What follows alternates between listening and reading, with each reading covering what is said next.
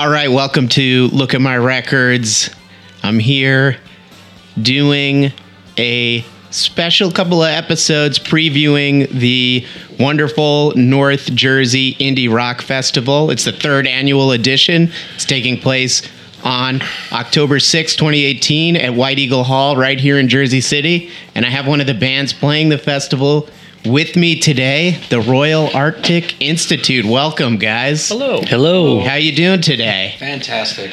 It's so great to have you guys. We've been hanging out, having some beers, adult beverages, eating some pizza. I'd say that's a food for all ages, Carb Fest. not adults or children. But it's great to have you guys here. Why don't you just take a second to uh, introduce yourselves and just say what instrument you play in the trio, this power trio? Uh, uh, my name's Lyle, and I am the drummer. I'm Jerry. I play bass. And I'm John. I play guitar. So, you guys got together in 2017, right? 2016. 2016? Yeah. And you guys both have extensive, all three of you have extensive backgrounds in music. Lyle, you're in Das Damen. Gerard, you played in Phantom Tollbooth with uh, Rick, uh, Dave Rick. And John, you've played with Roky Erickson before. How'd you guys all come together for this project? Um, back in uh, January 2016, I had just gotten back from uh, a tour of Europe with this guy that I used to play with in Texas. And realized at the time I had moved to New York a couple of years before and realized that I didn't really know anyone.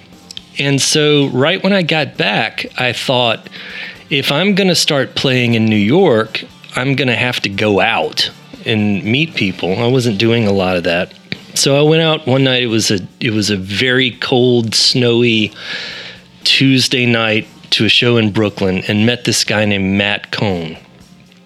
And we got into a conversation, and uh, he he said, "You know, you should meet my friend Jerry." and he gave me Jerry's email address. We started communicating, and then we met in person and really hit it off. And uh, it was pretty seamless after that. We started playing together, and then Jerry brought Lyle into the fold, and voila! Yeah. Thank you, Matt Cohn. Thank you, Matt Matt's an old high school friend. I, I go back way back with him. But um, yeah, so John and I connected, right, and got together a few times at your apartment Mhm. when you were living uptown. Mm-hmm. Uh, went swimmingly well.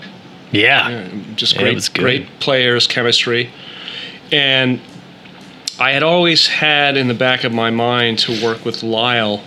I've known Lyle since 1984, actually, when we got together through a Village Voice ad to play some music.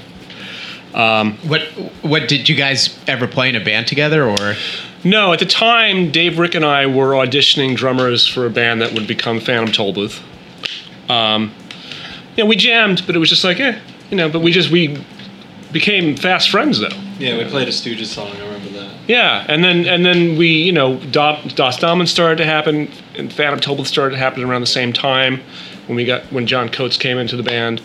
We played shows together, Yeah. um, and you know, we just uh, maintained the friendship. Um, but I hadn't seen Lyle for a very long time, and I guess was it I ran into you what 2011 or two, I was playing with Doug Gillard for a time. uh, Guided by Voices? Guided by right? voices. I toured with him on and off for a few years, um, and we Lyle and I had had run into each other in Brooklyn, and it just was always in the back of my mind to do something with him, and for whatever reason, I thought he would be perfect for this project, and I reached out to him and. He, you were a little free. You're like, well, I'm not sure this is my genre, but uh, I'll, I'll try it. Yeah. what what made you think Lyle would be perfect? Because I think of Lyle, I think of Das Damen, not really the kind of the type of stuff that you guys play right now. Well, it's Das Damen plus Das Damen plus 20 years. You know, I mean, you know, we, we all evolve And Yeah, as I don't- players, and yeah, And we jammed. You know, we we practiced once, and actually, I kind of just was more into it as the challenge. Like, let's make this uh, an instrumental thing. I've never been in an instrumental band. I was just coming off of uh, playing with Rebecca Odes and Charlie Gonza and Mam, and that was kind of on hold. So, and that was, you know, that was another trio of two songwriters with a lot of words. So when I got together with Leon and Smith and we played, I was like, this just sounds beautiful. Why ruin it with a singer? so so boring, singing so boring. And you know, I studied and have been trying to, you know, play more than just what I've been playing the past couple of decades. And uh, so I figured if I'm going to do this, I'm going to put the time and effort into it. I want it to be like learning a language, and I want to learn something new and exciting, and try to play outside of my comfort zone.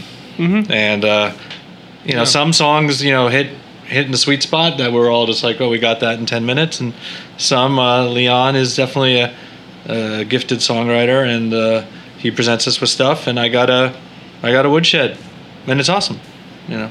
Yeah. That's great, and I'm sure you do get asked a lot. Why no singer?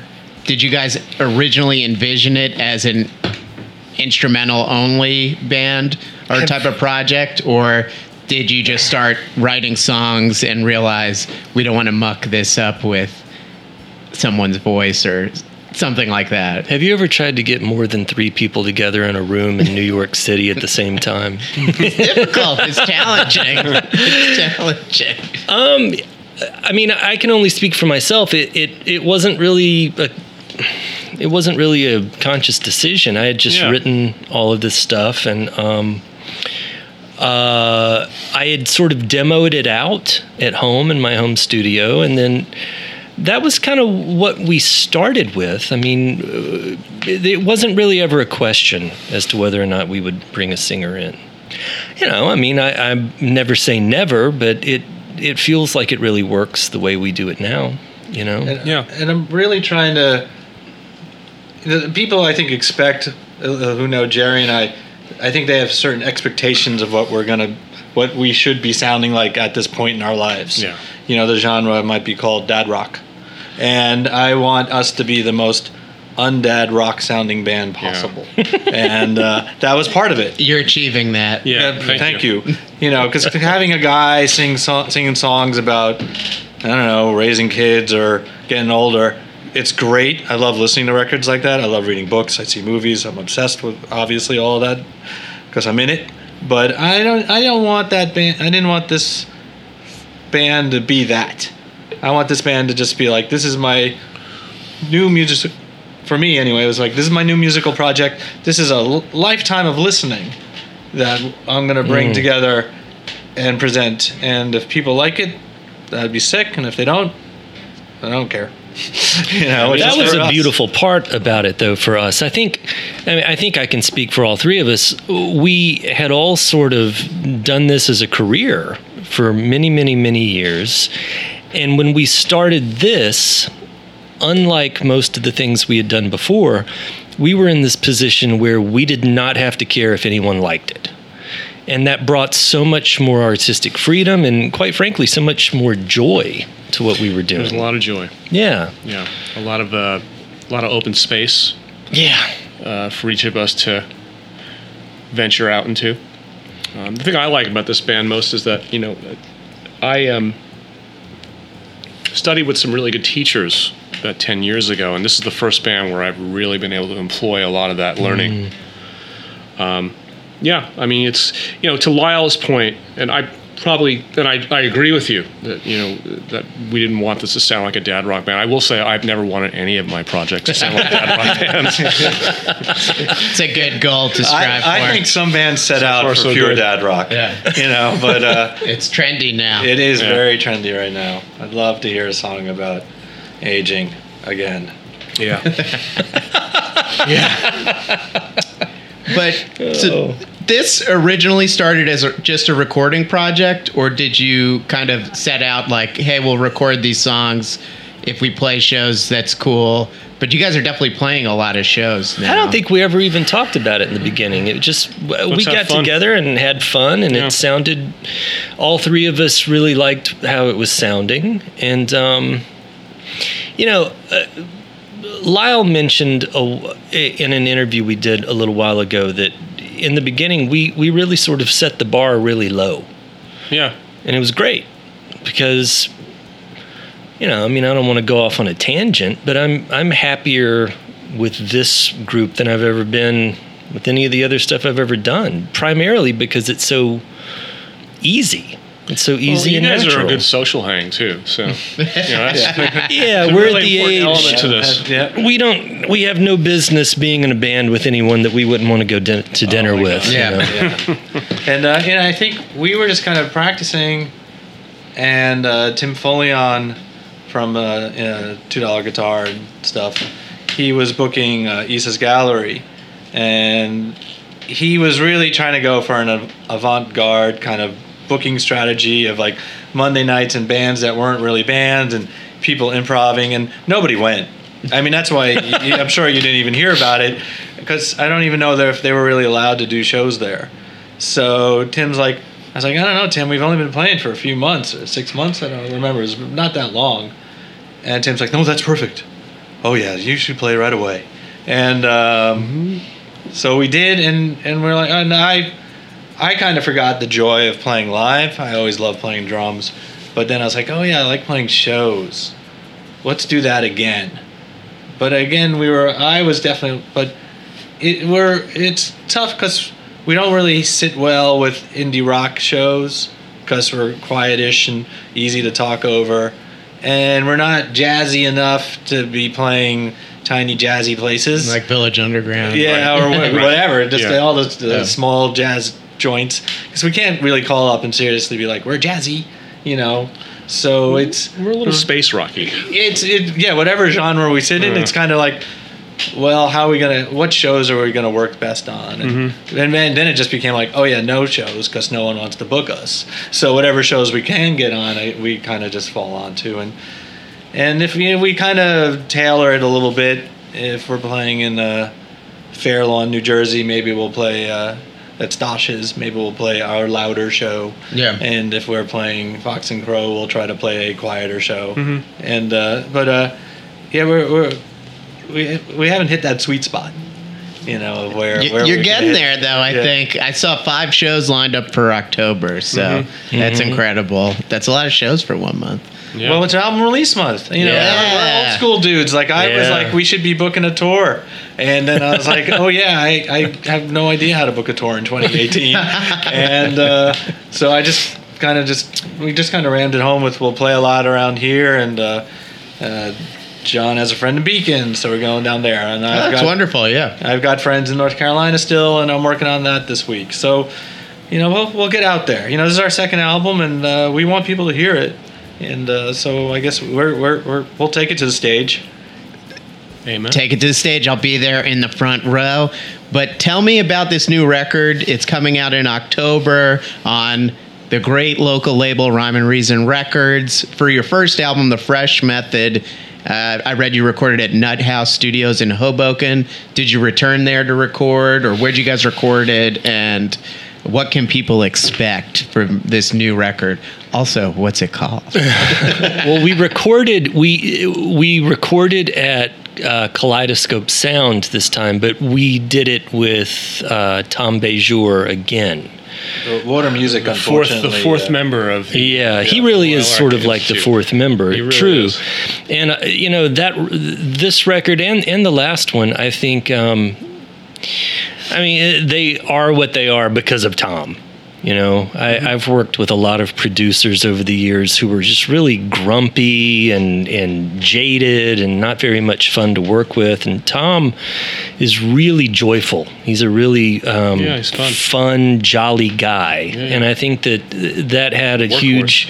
He's a yeah. He's a total workhorse. That had an enormous impact on the on the uh, the sessions that we had. And so the new record is called Accidental Achievement. Um, what can you expect from it? I don't know. it's uh, it's a little bit spookier than the last one, I think. A little more fleshed out. Yeah, There's a lot more pedal steel on it. a lot more pedal steel. Oh. yeah, Yeah. I There's- love there's- pedal steel. There's fretless bass. yeah. I was trying Yeah. to remember the, why we called it that, and I remembered. It was uh, we got the single mastered, and uh, Emmy.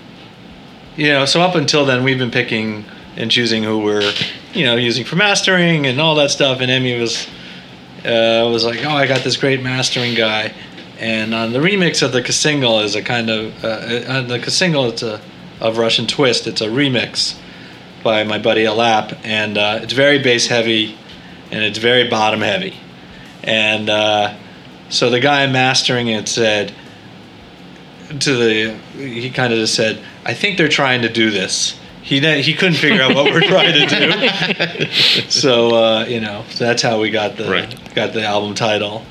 You know, and. Uh, but uh, uh, I, I mean, I feel like it's album two, but uh, for a lot of people or, or no people, it's a debut, and uh, it's it's it's just where we are, and uh, it's uh, at times, uh, considering the climate, at times there are songs that are surprisingly optimistic.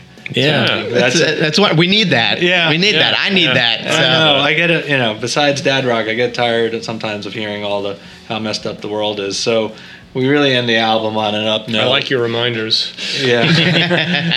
of better times. Yeah. You know, Yeah. another big difference is that the first record didn't have any overdubs. It was essentially us playing live in a room. oh wow. And this is far more fleshed out and sort of orchestrated. Yeah. Interesting. Well, I definitely want to play some new songs from this new record. Is that cool, guys? Please. Yeah. Please Thank do. you. And Thank uh, anything you'd like to play in particular from the new record? How many Mm. singles you're targeting?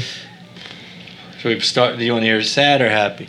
Happy. We were talking about happy, so Hmm. So. Uh, Let's do uh, Northern- Northern, Northern- yeah. Progress Exploration Company. Yeah, Northern Progress. Northern Exploration. Progress Exploration Company. Yeah, Anything so- else? Any other song? well, the the happy violin song is called the Lark Mirror, Right. yeah. And then the That's pretty nice. sad violin song is called Raymond Roussel. Yeah. Right. Yeah. So yeah. So we had a Claudia. Do you know her? Claudia Chopek. She's an old Hoboken. She actually, man, she actually lived next door to uh, in my building. She was a, a lived next door to me back in the eighties, Yeah. and uh, so she's actually playing violin on a few jams on this record. So that She's amazing. That's awesome. was- and So we got- let's. we got some other crazy instruments on there. Uh, John played a mellotron. I played mellotron. My wife played bassoon. Oh wow. Um, and then you know I I, I did uh, a ton of pedal steel for this record because I didn't put any we didn't put any pedal steel on the last record, like I said, just because it was sort of us playing live in a room. But mm. I now have my home studio set up where I can record remotely, and so I wrote and recorded all the pedal steel at home. Awesome. Nothing like a good pedal steel, man. Gotta Yeah. say. Good sound of the pedal Oh, yeah. steel. It's As long you don't earned have me. to Bring it anywhere. It's fine. yeah, I, it's it's a it's a monster to get around town, but um, it's earned me some good money over the years. Where's the pedal steel app? Someone. yeah, wouldn't that be great if I could just Dial it in. That's what we need. Someone in Silicon Valley, if you're listening, we need the pedal steel app. But all right, let's let's hear some Royal Arctic Institute songs. We're going to hear Russian Twists, which is the cassette single released on Rhyme and Reason Records. It came out last month, right? I believe last month. Yes, but it uh, now we're now we're keeping it a secret because uh, it's part of Cassette Store Day, Oh, it was part of Cassette Store Day. which is upcoming October or something, and uh, that's so it's our exclusive Cassette Store Day release. So go get it, and then we're gonna play two songs from the soon to be- be released record, second album by the Royal Arctic Institute. What are they again? Northern, Northern Progress Exploration Company, and one with some sweet violins. Raymond Roussel. Here you go, people. This is the world premiere of those two songs, so enjoy them.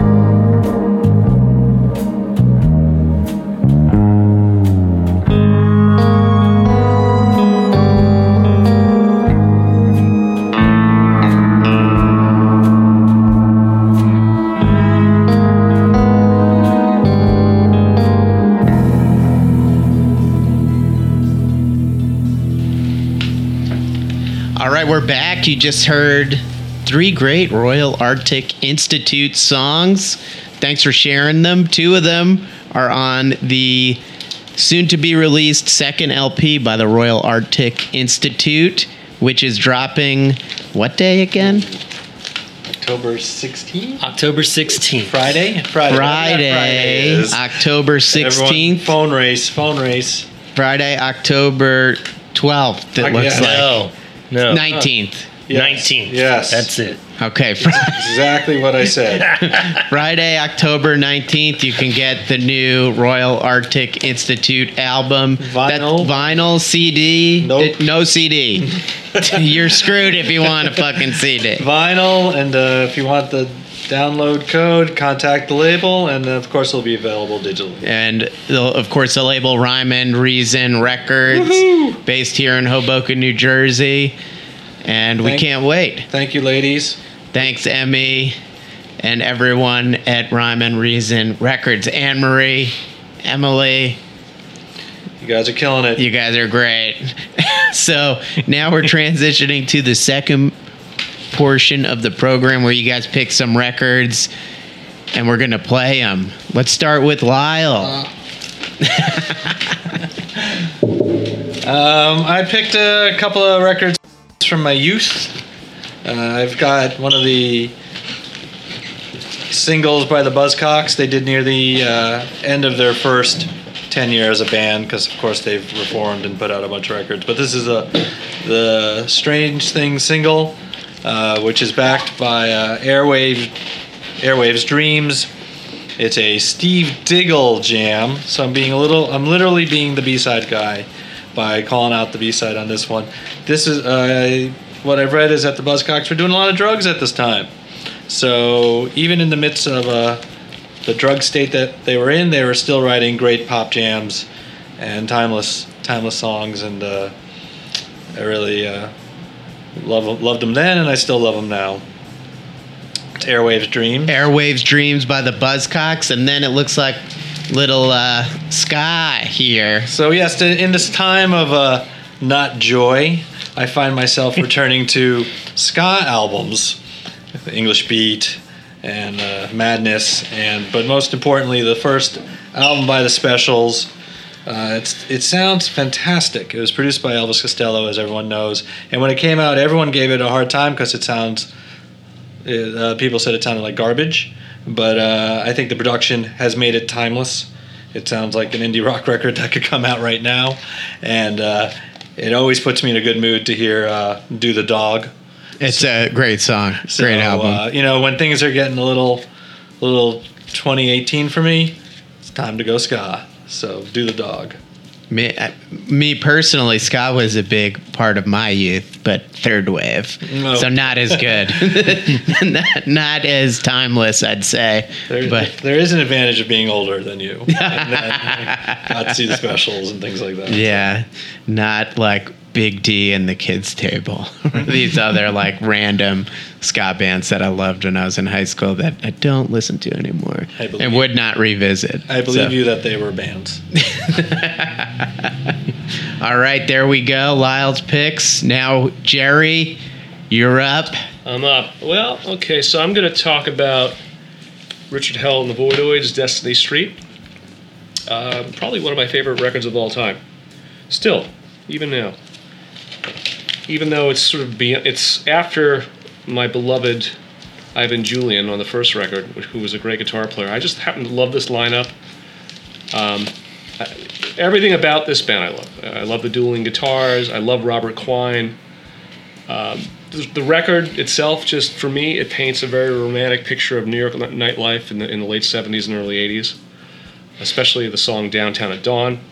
Um, I also think that, I mean, if we're going to play a tune, play time, just because Great song. the guitar solos in that, if Yeah. you don't cry, you're just dead I've inside. cried. I have cried. Yeah, those, those that. I mean, it's kind of weepy guitar playing, and it's just so beautiful. And I really do miss Robert Quine. He left us a few years ago. Um, very interesting guy. Was a lawyer. Gave it all up for music, and uh, I don't think he passed the bar. So, nice. but I, he, he wrote tax law, I think, some, something along those lines. That's cool. But, uh, yeah, interesting guy. Um, I used to live around the corner from Richard Hell.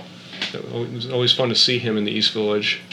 Did you bump into him? Yeah, I bumped into him on the street. I was always too afraid to talk to him. yeah. Yeah, he's this towering hero. You know, Yeah. For me, He is tall too, right? he's very tall. yeah.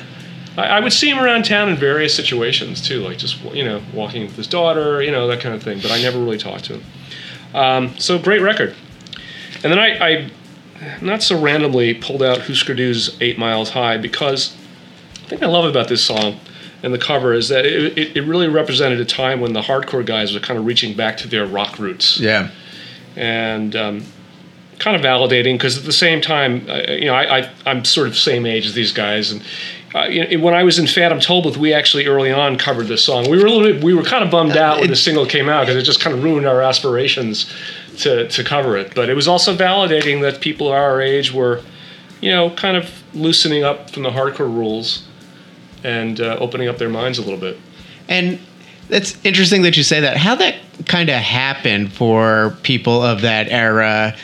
We were we've been talking about Paisley Underground bands clearly influenced by a lot of the '60s psychedelic bands like the Byrds. Eight Miles High is a Byrd song. So, what what kind of spurred that on? Would you say? Well, I th- I think we grew up with it, you know, and and you know it it was rejected at Yeah, yeah. a time when punk happened. I mean, I don't know. I mean, there you would hear stories of people purging their record collections of all their rock records, just selling them, and just holding and just keeping their punk records. I, I have to. I'm guilty of that. I did that. I, the only records I held onto were my Zeppelin and Stones records. But I mean, you know, it's funny. There was a period where people actually got really they kind of proselytized the movement, you know, Yeah, um, which is silly, but it's sometimes things that happen. You know? That it seems like that does tend to Maybe happen. Maybe it was even necessary. I don't know, but I mean, I bought all those records back. Yeah, it seemed like, but also that the best bands of that time, Huskers and Minutemen, you could tell they had the best record collections. yeah, yeah. So uh, replacements and things. So the, I think the bands that were locked in to that just sound, they they didn't grow with us as humans. and they're for you know not as remembered as Yeah. Husker Du or the Minutemen or the Replacements, Right. which are the gold standard, and they clearly drew from a variety of different influences. they were more transcendent. yeah. So yeah, All right. Great talk right there. Great info. Mm-hmm. All right, John. All right. Um, I well, first off, you have an amazing record collection. Thank you. yeah. you know, like going through and picking one or two records was not only a lot of fun, it was really difficult. Um, so that said, I just realized that both of mine came out in 81. Oh, So the first one is the Dead Kennedys uh, Fresh Fruit for Rotting Vegetables record. And this has such a special place in my heart because uh, one of the first guitar teachers I had that was really, that really had an impact on me. Um, would come over to my house after school and we would sit and pick apart records that I really liked. And he taught me how to play every song on this record, all Wow. of the East Bay Ray guitar parts. Who East Bay Ray, I mean, he's really sort of an unsung guitar hero Yeah. if you think about it. Um, and so, you know, of course, this has Holiday in Cambodia and Kill the Poor on it, which are, you know, classics. But the the one that always really did it for me was "Let's Lynch the Landlord." Such a great tune, and it has it has just the way that it flows and the the the way the keys change in it is just really has a special place in my heart. Great song. Um, second record, uh, Psychedelic Furs, Talk, Talk, Talk. Um, I believe in my heart that whatever you're listening to when you go through puberty really becomes sort of ingrained in your neurological pathways, right? Um, so when I was about 13, I went to see Pretty in Pink in the theater when it first came out. And uh, even now, I still get a little choked up every time I hear the tune. So and the whole record's great. A few years back, they uh, they celebrated the 30th anniversary of this record. They went on tour, playing it in its entirety, and I, I went to that show. And my God, talk about a band that's just not dialing it in. Yeah. They were amazing. So, yeah, both of these records were really huge for me. That's awesome. Thank you for sharing that. And I'd like to note, is the original receipt in that? I It think that was purchased is. by my my late uncle Nick. In what date does it say on Well, it? it's from the Disco Mat, Oh my god. Disco 101 East 42nd Street. Wow, that's crazy. And he paid four dollars and thirty-two cents. Is for this. is the date on it too? I think it's possible. Uh, no, No? it's not. Okay. Well, no, no, no. I take that back. Yeah, It'll just be numbers. um, yeah. it's uh, April fifth, nineteen eighty-two. Awesome. So Wow. shortly after it came out. Yeah. that's awesome. Great pick. Sometimes like I'll find the the original receipt from my uncle or my parents purchased it, so it's cool to see that. But um, so here we go. We're gonna hear the Buzzcocks, the Specials, Richard Hell, Husker Du, Dead Kennedys, and Psychedelic, Psychedelic Furs. Birds. Pretty in pink.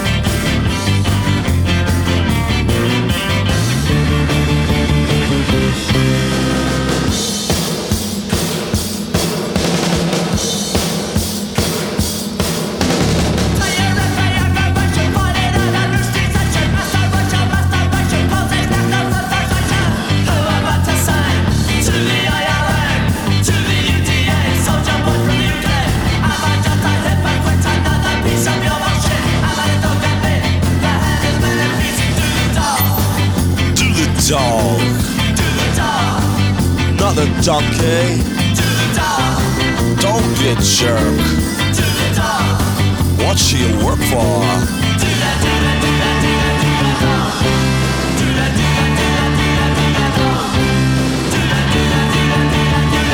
Everybody's dog. Time and time again, I knew what I was doing. Time and time again.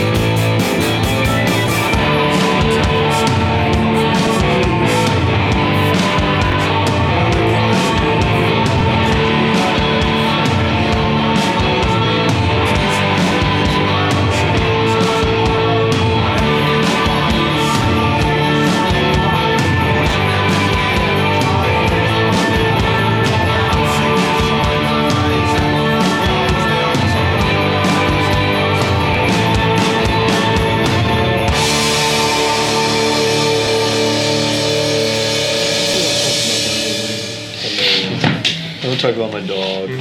I really want to talk about my kids. People really want to hear that. All right, we're back. Royal Arctic Institute, thanks for those awesome picks. And thanks for sharing stories behind them. You guys all had really great stuff to say about each of those selections. Great work. Anytime, anytime. So we're wrapping up now, but just want to give everyone some information, parting information. Again, that new Royal Arctic Institute record comes out on October 19th. I'm sorry, what's it called again? Accidental achievement. Accidental Achievement on Rhyme and Reason Records. You guys also have a bunch of shows coming up in addition to the North Jersey Indie Rock Festival on October 6th. You'll also be playing with Yawn Mower and Pro- Problem People and This Bliss on October 18th at Pianos, one of the like last places that plays like good live music in the Lower East Side, I'd say, unfortunately. Well, we got another one in uh, New York City. Yeah, and the uh, you got the Royal Arctic Institute. That's you guys with Wharton Tiers Ensemble and the Wiremen at the Nest in Brooklyn. It's gonna be an instrumental fest. Oh, nice. That's exciting. October 20th, you're playing at Guitar Bar Junior, which is a guitar bar in Uptown Hoboken. Is that on 12th Street? I believe? yeah, I think so. So those three shows are record release. That's our record release tour. That's what we're calling it. Awesome. Three shows, and uh, we're, we're really branching out because we've got the, the New York, the Brooklyn, and the Hoboken. So we're very Very- excited about that for record release week. Very exciting. And then on November 9th, you guys are heading to Beacon, New York, right? That's Beacon, New York? Mm-hmm. Yeah, we're playing Twins. at Quinn's. Beacon is just a beautiful, Yeah. beautiful little place. If you haven't seen us enough, you should schlep up to there and see us Yeah. up there. At least you get some nice foliage on the way. It's beautiful. The, the foliage will be in full force by then. Yes. November 9th. yep, Get, yep. Yep. get, Get it in. The get, foliage get that tour. foliage. Step on some leaves. Hear them crunch in New York State. And then November 11th, you're playing with Sleepyhead and Antietam. Antietam, yes. I love Antietam. And that's at the Bowery Electric. yep. So New York City again. Yeah. We're at uh, Friend of Palooza. That, that's what that one's called, and it's going to be super fun. And I know Antietam is on a tear to get people to come on down to that one as they want to keep shows in New York City going. Yeah, it's What- important. I think it's very important. Bowery Electric, one of the last places that continues to host good shows. So you guys can check out the Royal Arctic Institute at any of those dates. Specifically, come out to the North Jersey Indie Rock Fest at White Eagle Hall on Saturday, October 6th. It is I'll- our first festival date. that's exciting. Yes. Milestone for the group. Yes. Mhm. What are we gonna wear? Yeah. Button ups all around. Bibs. tuxedos. But Sounds good. guys, thank you so much for coming. It was a pleasure. Thank you. Thank you. very Everyone much. will see you at the North Jersey Indie Rock Fest again on October 6th. And we're going to close the program playing the first track on the B side of your debut cassette, The French Method. And this one's called Barack's Mic Drop. All right.